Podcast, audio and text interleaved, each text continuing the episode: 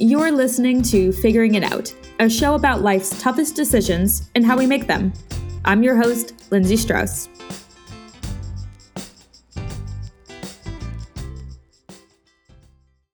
On today's episode, we're talking about what trust and morality has to do with how we decide and how we can use that information to create extraordinary experiences in our life. This is for all the people who are asking, Do you think this is a good decision?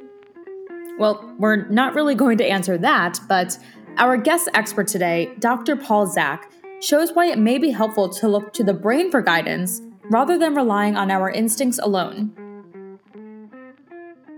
The decisions we make not only guide our own lives, but really identify the very interesting variation across human beings, right? Why do you like vanilla ice cream and I like chocolate. I mean, that's a trivial decision, but it's kind of interesting, right? Like, yeah, why why the heck do I like chocolate ice cream? That's kind of weird. And why sometimes do I order vanilla? So I know, Lindsay, that you have never made a bad decision in your life, but your uh, next door neighbor who was buying investment real estate in 2008 when everyone knew that the market was crashing, what's the deal with that? If we have such big brains, why do we make, quote, bad decisions? And so about 20 years ago, because people can't tell us why they make the decisions they make. If I just ask you, why'd you do this? Great. We could do that, but it turns out that just asking you why you do something um, doesn't really give us much predictive insight. In other words, if I follow up and see if you do the same thing over and over and over, you don't. Um, so we started measuring brain activity to identify why people make the decisions they make. And this is a very humble endeavor, right? I don't want to impose some model of decision making from psychology, from economics. I just want to ask what, you know, why are you doing what you're doing? Neurologically, what is the source of that? And one of the dirty secrets in neuroscience is that if I run an experiment and I measure brain activity while people make a decision, let's say I measure 30 people, I might see four or five different patterns of behavior for people making in the brain, for people making the same decision. So this opens up a really interesting set of questions, which is if I give you the same information, if you are, you know, an adult who got a brain that's not on drugs, why do you why does your brain process that information when you're doing the same thing as other people do? So now we really get to what i call neural diversity which is fascinating. Dr paul zak is a scientist entrepreneur and author of several books such as the moral molecule and trust factor He's trained in economics and neuroscience and is a pioneer in the field of neuroeconomics, which is basically a fancy term to say he applies his research on the brain to the study of markets and business. He's also the founder of Immersion Neuroscience, the first neuroscience as a service platform. Don't worry, we'll get into what all of this means for you later in the show. Dr. Zak's newest book is called Immersion The Science of the Extraordinary and Source of Happiness Here's Dr. Zak now on why being a little different led him down a path of discovery that benefits us all now. You always hear how research is really me search. What, what brought you to this field? Oh, I'm a Martian. um, I don't really understand the humans. And so when we started running experiments, particularly on social decisions, so I may have some social dysfunction. You can decide at the end of this uh, recording. Um, but when we start looking at social decisions, in particular, the models in economics uh, for what's called strategic behavior, so of game theoretic models. I'm trying to take into account what you're doing, you're taking into account what I'm doing. Those models suck. And um, uh, they're mathematically beautiful and predict zero, just about zero. And, um, and so I had done work in the early 2000s on interpersonal trust. And we found that trust was among the strongest predictors research has ever found to understand why some countries are rich and continue to be rich and why some, some countries are poor. And so when you think about it, like almost everything you do is embedded with mm-hmm. trust. Getting on an airplane, eating in a restaurant, driving your car, like, gosh, that's a big, big question. And so the work I had done originally was looking at the biological uh, and social conditions in which enable or, or inhibit trust. But I would always ask this question well, gosh, for a given environment, why do two people who don't know each other ever trust each other? Right. And that's a really deep question. And so, yeah, I spent about 20 years digging into that baby. Yeah. And so, on that, I mean, why is it that we, we trust each other? I think when I I think about the actions that I'm taking, I'm not consciously thinking, do I trust this person or not? So what's what's really happening behind the scenes here? And that's the key is that if we have to think about this, it's like thinking about, you know, walking down the street and looking at your feet. You just couldn't do anything else, right? So we have evolved mechanisms, we and other mammals actually, that um, unconsciously identify whether someone appears to be trustworthy or not. And one of the key neurochemical signals that my lab discovered was a neurochemical called oxytocin, um, and which really had never been studied because it's a it's a real slippery little character. It's hard to hard to capture. So we developed a protocol to measure the human brain's acute production of oxytocin. We also developed a protocol to shoot synthetic oxytocin into people's brains.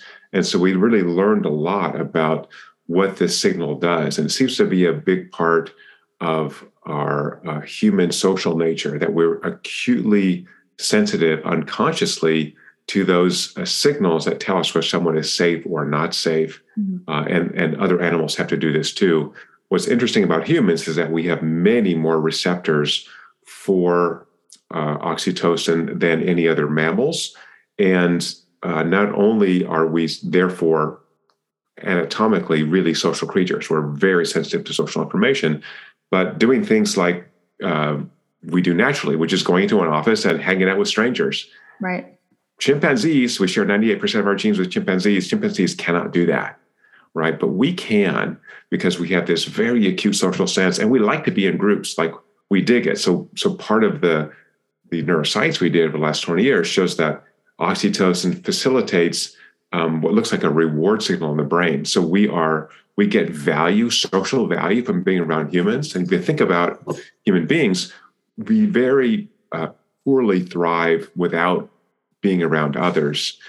And so once we kind of found these mechanisms, then we started looking for factors that promote or inhibit oxytocin release to talk about, um, you know, why uh, we see different variations, why people trust con man, for example, or why what happens with psychopaths who take advantage of people. So um, we can dig into all that if you like, but um, basically, oxytocin increases our empathy.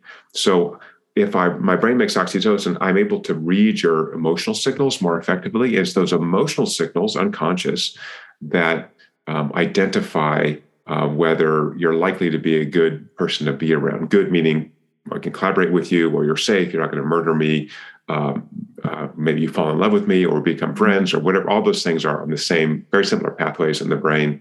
And now we get to lesser variations, right? So you probably have friends, or maybe you are like super empathic, and they're really sensitive to social information. And then people like me, who are Martians, who don't really pick up those social cues as much. And so that's also interesting, right? And then it also gets us to moral behavior since you dropped that little bomb in the beginning. Let's uh, follow it down to the ground. And so, what we showed, uh, I guess, in my 2012 book and the research that preceded that was that one reason that we behave in socially appropriate ways, that's my definition of moral, is that this oxytocin driven empathy makes us feel bad if we hurt others. So, if mm. you can imagine, um, I know you've never done this, but if you've been cranky to somebody uh, some, someone you Never. like, someone you work with, and then you know you go home, you go, man, I was a real jerk to Susan or Bob, whoever, and the next day you got to go in and go, or a family member who you love, and you got to go, you know, I was a real jerk yesterday. I was having a bad day, and I, I and reflecting on that. So that's one of the inhibitors of good social decisions, which is stress. So stress physiologically inhibits the release of oxytocin, at least high enough levels of stress so that we become self focused and not other focused. And as social creatures, the reason why we have a moral sense, if you will, is that we need the other humans to survive. Right. Right. By and large, there are some exceptions, but by and large. So I want to behave appropriately socially most of the time so I don't get shunned from the social groups that I'm a member of. I want to go back to what you said a little bit earlier and then dive into this, um, you know, shared moral contract, if you will. But you talked before around the trust it's it's a lot about interpersonal trust a lot of your early work was around being in a one-on-one situation or maybe even in a group situation mm-hmm. how does my implicit understanding of whether i should trust you impact how i how i act and how i make decisions and i'm curious to dive into this more at that individual level versus institutional level as well I think so much of the conversation that we've been seeing over the last few years with a changing media landscape, a changing political landscape is this decrease in trust. And so what does, you know, science say about that? The reason that we built these institutions in time necessary to determine whether an action we're taking um, is going to be effective or not, um, or in our best interest. Um, so if I um, I just bought a, a, used car for my daughter who's going to college, if that car ends up just blowing up tomorrow, um, I can go back to the dealer. I can call the authority. They don't want a bad Yelp review. They don't want an unhappy customer. They want to keep me happy, right? So that I spread the word. Hey, Ford's great. I love these guys. They're wonderful. So that reputational effect is um, is uh, embedded into institutions, right? So going to a Ford dealer is different than going to the weird used car lot that I bought my daughter's car at, right? Different level of institutions. So for the research we've done, we've shown that um, the the uh, trust in institutions flows through individuals. In other words, it's not that I trust the federal government so much or Sacramento, where I live, California. Um, it's that I trust that other people trust this. So this is really, again, tapping into our social nature. That if lots of other humans are doing this thing, it's probably okay. In fact, that's the way science works, right? Science is a consensus view, right? So if if you know 98% of the science shows this thing shows that um, eating a high fat diet will shorten your life and give you a heart attack it's probably true there's maybe one or two you know oddball studies that don't support that for whatever reason but generally you know i think we can say that's a that's as true a fact as as we can find in medicine for example um, so i think we do the same thing so institutions are just a way to kind of reduce that so political parties do that for example right so whoever you vote for, right? If, if, I don't have to all the research on all the people run for president and all the different parties and green and libertarian and whatever. I say, look, I'm a Democrat, or Republican, or a libertarian. I'm just going to vote my party. Think how much time and energy that saves you. Again, it may not be perfect, but you know, evolution doesn't give us perfect; they give us good enough. So going back to uh, some of the work that you have been doing before, taking that same idea, if we extend it into markets, you've you've looked at before how if we have these this high trust in information, and you're saying there's a flow of information, my trust in institutions comes from my trust in people, and that leads to an economically thriving market or maybe a high performance team. What is that relationship between trusting someone and then seeing an economic benefit? Yeah, really, really good question. Um, so the the economic impact of trust comes from something called generalized trust. So if I grab two people and uh, say, you know, can you trust each other? That's what kind of drives growth. So a lot of smaller countries like Singapore, you have interpersonal trust. So I know a family, a clan, uh, an ethnic group and that doesn't generalize out. So this is old Adam Smith extent of the market kind of stuff, right? So if the market's small, I can only mm-hmm. trust people in my in group, then I really can't grow very effectively. So in the U.S., trust has been falling since the late '60s, um, but it's still moderate. It's still in the sort of, you know, 33 percent, kind of 36 percent, something like that. That's low. Yes, low. And it, you know, in the 60s, it was much more like two thirds. Wow. Um, but we balance that with stronger institutions, right? So we have so many ways informal and formal ways to resolve um, breaches of trust that we can do that. So that's the work we showed in the early 2000s. Um, where uh, so I spent a lot of time in Denmark. So Denmark, one of the highest trust countries in the world. By the way, trust and happiness at the country level run together, um, and there's some evidence at the individual level as well. If you trust more people, you're actually happier. We can talk about why that's the case as well. But uh, you think about Denmark, there's like four last names, right? They're all ethically related. All those things build that social connection. So we think of trust as really the value that you gain from um, having social connections that you don't need to investigate. So in uh, in Denmark, because of the big welfare state, occasionally people basically cheat the system. So they have basically unlimited unemployment. So they don't limit if you get laid off or whatever. Um, they don't limit how long you can stay in unemployment, but there's you know these are kind of Germanic people, hardworking people, and so most people you know stay on for a while, look for a new job. They want you to find a job you really love. Occasionally, there are people who who's you know take advantage of the system, and they're really shunned. They're like, oh, what you've been on unemployment for five years?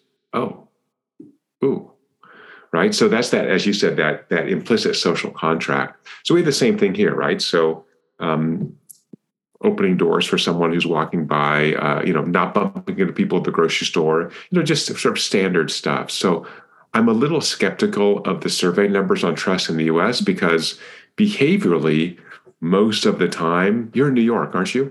Uh, well, I was the last few months, yeah. yeah. Okay, so yeah, when we walk down the street in New York City, right? I mean, granted, there's some you know weirdness because of the post-COVID, uh, you know, whatever. Um, but you know, pretty much you're not getting stabbed. Mean, some people do. you know, the, the, the amount of violence in the world has declined mm-hmm. for the last 500 years, and it's still declining, right? On you know multiple measures. of This is work by Steven Pinker and others. Right. We find about 95% of the people have an intact oxytocin system. That is a system that's basically underlies the golden rule. If you're nice to me, I'll be nice to you. That's the way oxytocin works. Right? Someone has to start that process. But once it starts, then I have this, I want to reciprocate even if no one's looking, even if nobody really cares, because that's what our brains have trained us to do since we're children to keep us connected to other humans who we need and enjoy, actually. I mean, some humans we actually enjoy being around. So the 5% who don't have this intact system, about half those are psychopaths. So they actually lack the ability, they lack the empathy to re- connect to others. And the other half to an half percent are people having really bad days. They are just stressed out beyond belief. Again, we've all been there, and they just don't, you know, they're just being inhibited by that. So you get a 95% chance with a random dude you meet on the street that it's going to be a fine interaction. Running these studies across the world also gave Dr. Zak an indication of how diverse life experiences and different cultural environments might impact these levels of trust as well. We've done the studies in, in the rainforest of Papua New Guinea. We've done it just about everywhere you can do these studies in many different ways. So, uh, in particular, working with criminal psychopaths and patients who have abuse histories and looking how robust these systems are uh, in the brain or these circuits are in the brain. We are constantly scanning our environment to identify if people are going to be fair, fair dealers if they're safe or not. Mm. So we published a study just recently in the last uh, six months showing that um, it's a laboratory study, but the stakes are up to a thousand dollars. This is funded by the U.S. taxpayers, in which people could chat with each other. Blah blah blah. They knew they were going to do this kind of uh, sequential decision making, in which they could share this thousand dollars and um, and, and, they talked about it. They knew exactly what they're going to do, and then they go privately and they make their decisions. Um, and what we found is that on self-report, people can't tell you. I think Lindsay's going to going to share, yeah. or she's going to steal all the money. Um, but signals in the brain identify this with very high accuracy. So we know. So if I'm walking down the street in New York City and I see someone, uh, you know, with a hoodie on, uh, talking to themselves, twisting their hair, and they're dirty, you know, my experience is that person's probably not a safe person to be around. Right? I should be much more on edge. So, what Dr. Zak is describing here is clearly the fundamental science of how our brains operate. But I wanted to recognize some of the risks to how these mechanisms work without intervention. As we know, some of these brain biases can actually lead to a lot of misguided racial and gender based bias as well. Stay tuned for later in the episode when we get into how exposure to different experiences or people can change the wiring in our brain to increase levels of comfort and trust. Knowing the mechanism on the other side of the equation that lets us get on airplanes, eat in restaurants, go to work every day with strangers, get, get in a little box called an elevator with strangers, that's freaking weird, right? Again, almost no animals will do that. It's that other than like animals that we've domesticated and just super calmed down. Um, it's just really unusual, right? Even even you know, I have my dog's lying here next to me, and um, you know, even two dogs in a little box, you know, they're going to be really curious about each other, and they might growl, and you know, and and sometimes we growl internally, right? We don't, don't usually go out loud, like, oh boy, I'm going to step back from that person. Um, by the way, for mm-hmm. listeners, if you really want to enjoy yourself and be a better social creature, when you're, I've decided some years ago in that little box called an elevator to just say hi to people mm-hmm. and it's hmm. really interesting because look, you know you're there. You can you you know yeah. we're, we're aware. So I just thought I love doing experiments on myself. Like, what happens if I start talking to people in elevators? And about half the people you have a really nice 20 second conversation with. And the other half are completely freaked out. And that second group of people also somehow makes me happy and so that's it's an interesting point around the um, you know cross cultural or just you know when you're looking at the diversity of the world and seeing well, what are these experiments that I can do in my everyday life to mm-hmm. see about not only increasing happiness but increasing trust as well. And so you know, what are some of these ways other than you know injecting someone with a dose of oxytocin? Great question. So part of that is being present. So again, as one of the inhibitors of trust is um, stress, and that could be your, your rushing or your. So I want to be fully present. I want to put my phone away. I'm going to look at you, Lindsay. Hey, how are you? How are you doing? And being kind of not faking it. We're good at picking out the fakers because we have all the you know internal antennae that tell me that you're BSing me. So how are you doing today? Are you okay? What's going on? So that's just good human behavior that we do very very naturally, right? It's a little harder in the 2D video conference world. It's much easier in person. So number one, spend time uh, building those relationships. Do your best to be fully present, right? Be interested in this person, right? I, I find some of the most interesting people I've ever met are janitors and the guy working in the mechanic shop at my university and they're doing really interesting stuff and i really want to talk to them and know about them. So you know have a genuine interest in people. And then finally you know trust is about um, connection about service. So something i do um, i try to do on every conversation i have is end that conversation with the word service. So lindsay how can i be of service to you after we finish this podcast? Oh that's great right? So that says, I want to continue this relationship. I want to be of service to you. So that, um, and oftentimes people are, first of all, they're really happy about it, but oftentimes then they'll say, actually, could you recommend someone else for my podcast? Or I'd really like to know about this. You know, it's really building that sense of connection. So as you know, I have a startup, software startup. In the startup world, I'm sure you know, there's a strong ethos of helping everyone else in the startup world right? It's freaking hard, hard, hard, and stressful. So, really being of service to other people. And then finally, I'm semi famous for hugging people yeah. because we showed that touch releases oxytocin. So, I think Dr. Love was your nickname. yeah, Fast Company called me Dr. Love. Um, so, again, that was a self experiment. I just like, what would happen if I just hugged people instead of shaking hands? And we had done this lab experiment showing it causes oxytocin release. So, I will pre-announce. Some people are not comfortable, and we're in the you know post-COVID world. Um, so I went to the TED conference a couple of months ago uh, in Vancouver, and people were so happy to be together. And I must have hugged. I think there were uh, around 1,300 people there. I must have hugged about at least half those people. So. Um, yeah, people were super happy to get hugs and hang out, and and a couple of people were like, "I'm not really comfortable yet." I'm like, "Oh, that's cool, no problem." Uh, fist bump or whatever that is. So, um, but you know, if you think about hacking the system, if you will, um, you know, who do we hug? Well, people we trust, people that we care about, people that we know. And so I'm just accelerating that process. And what happens often is that people open up, and it's um, essential to do that, particularly for people who don't easily release oxytocin. So these are people who are more introverted, people who are maybe a bit socially awkward, young male. So testosterone is another oxytocin inhibitor. So I've been in meetings where I hug people and you see a guy who's, you know, working maybe his first job, 23, 24.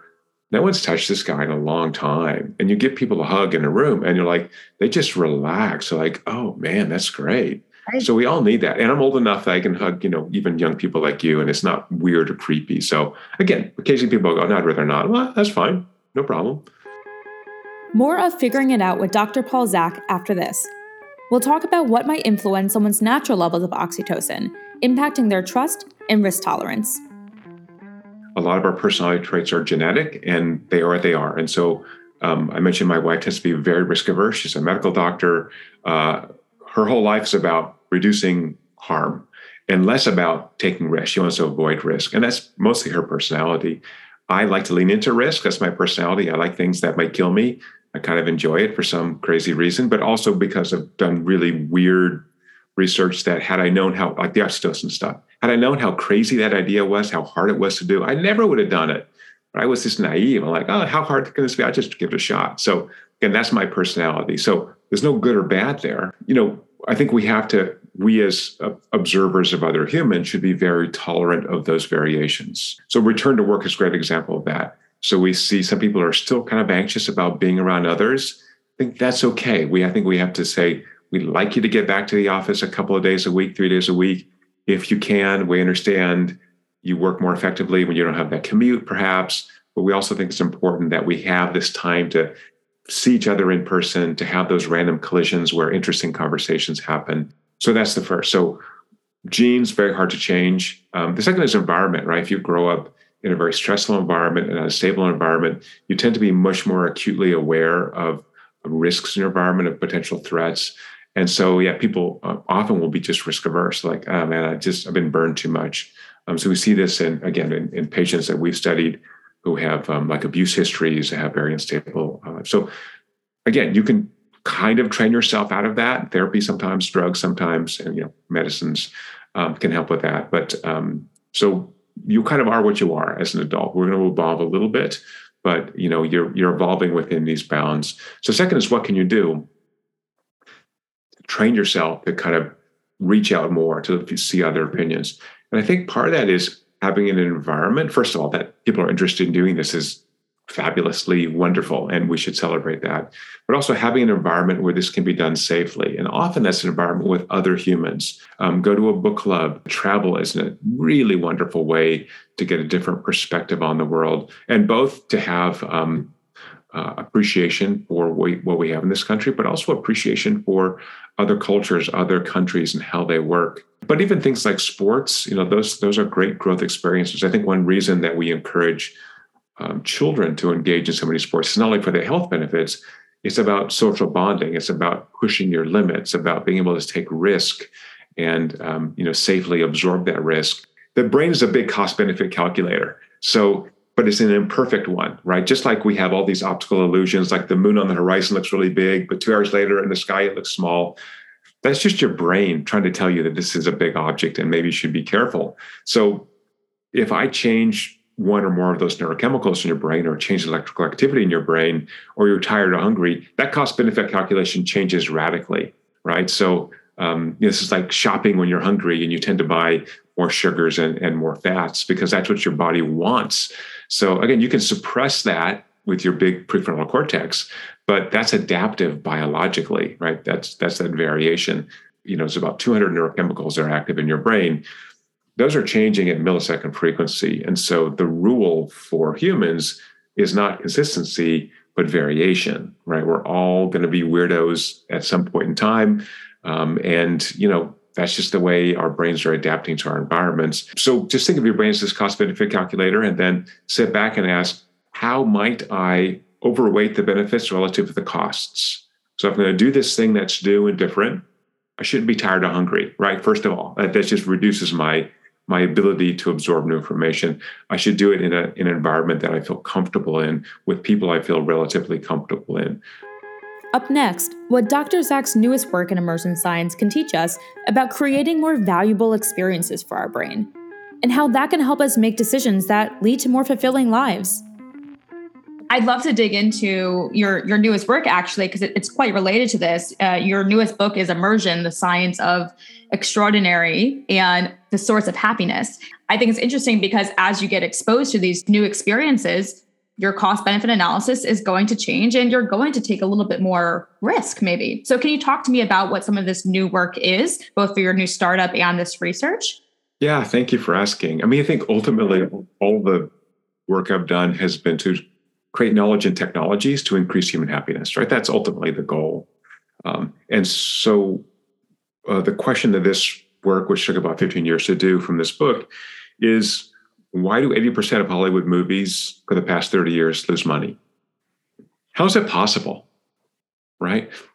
Why do we have crappy TV shows and bad advertisements and oh my gosh, corporate training and and education that puts people to sleep how do we not know? And I think the the short answer is because we're asking people if they like it, and that's the wrong question.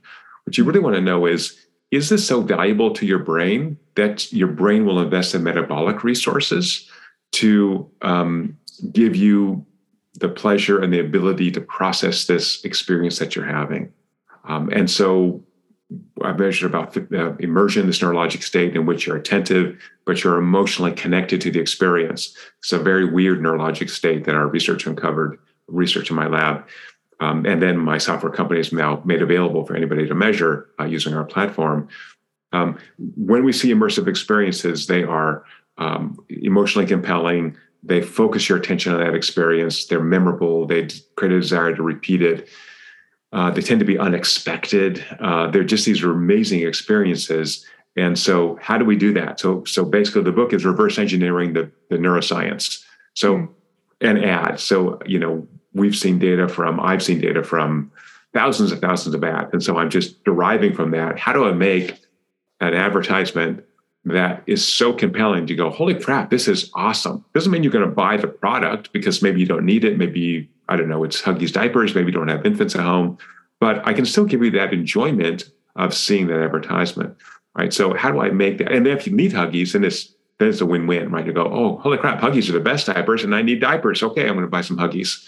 And so, um, but we can apply that to all these different areas. Um, I'm really passionate about um, emotional wellness. So to be satisfied in your life, you need to be emotionally healthy. And ultimately, these peak immersive experiences are what give us these spikes in happiness and that trains your brain to be um, to, to be more satisfied.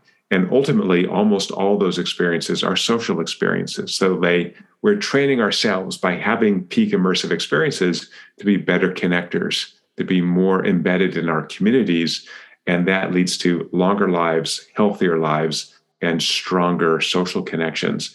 And that's the recipe for uh, a, long and fulfilled life.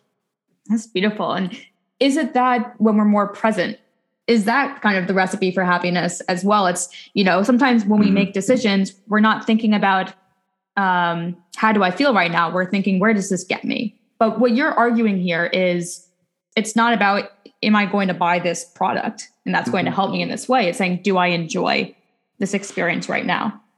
Yeah, I think I think you've got half of it. I think being present is the kind of necessary condition to be immersed, but the experience itself has to be actually valuable to your brain. So the brain's a really stingy organ because it takes so much energy to run.